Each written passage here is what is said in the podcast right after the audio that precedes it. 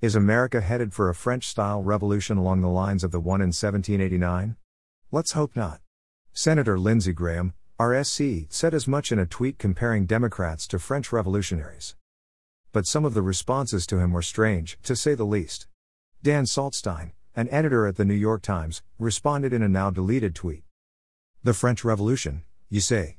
In which rising social and economic inequality led to a democratic overthrow of a monarchy and the establishment of a republic? That French Revolution? Caitlin Burns, a writer for Vox, in a tweet that also has since been deleted, wrote, by yes, the French Revolution, which threw an out of touch royalty and aristocracy out of power to install an American style democracy. Truly an evil forbear for, checks notes American democracy.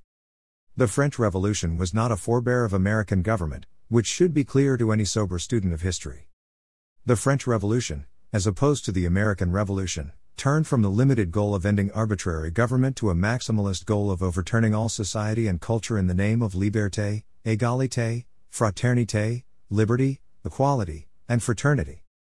It ended with none of those things, just years of violence and the birth of a more absolute tyranny. Unfortunately, it looks like odes to the French Revolution are not exclusive to Twitter. Some protesters have picked up on the idea that they will bring a French style revolution to the US.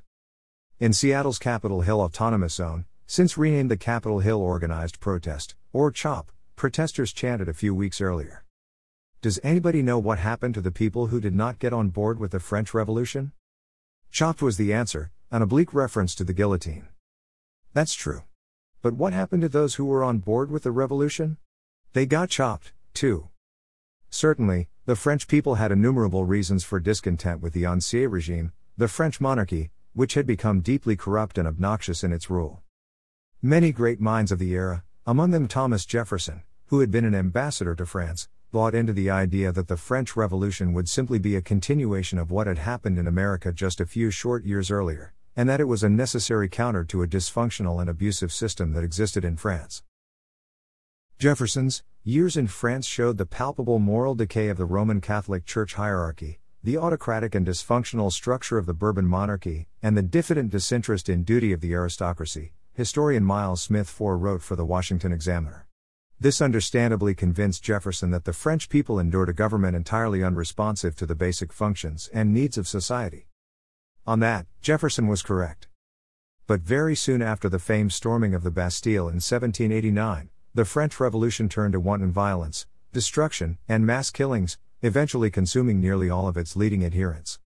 As revolutionaries concluded that their maximalist aims at leveling society could not be achieved through the slow process of deliberation, compromise, and genuine tolerance, they began destroying art, statues, and property, both public and private, in the iconoclastic desire to repudiate the social mores of their country's past.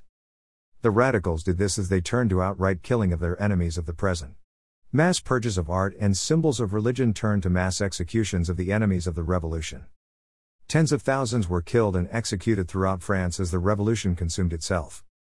Even Maximilien Robespierre, dubbed the Incorruptible, who led the Reign of Terror, saw its conclusion when he and a group of his Jacobin supporters went to the guillotine. Jefferson and many other American observers who initially supported the revolution eventually turned away in disgust. As with most of history's revolutions, the French version simply went full circle. One tyrannical regime was replaced by another one, one in many ways more ruthless and absolutist than the last. From the maelstrom of this anarchy and ruthless self destruction came forth a dictator, Napoleon Bonaparte. Bonaparte restored order in France, but brought the revolution to a close after tearing a violent swath across Europe then meeting utter defeat at the hands of the Russian winter and final defeat at Waterloo. Then, to cap it off, the hated monarchy was restored, barely a generation after the fateful storming of the Bastille. It's noteworthy that the Constitution of the United States went into effect in 1789, the same year as the storming of the Bastille and launch of the French Revolution. Since that time, the system created by our founding fathers delivered and even extended liberty to posterity as we forged a more perfect union, in the words of the preamble to the Constitution and of Abraham Lincoln. In a republic founded mostly by slaveholders, slavery was abolished fourscore and seven years later, in large part due to our long standing adherence to the timeless principles of the Declaration of Independence that all men are created equal.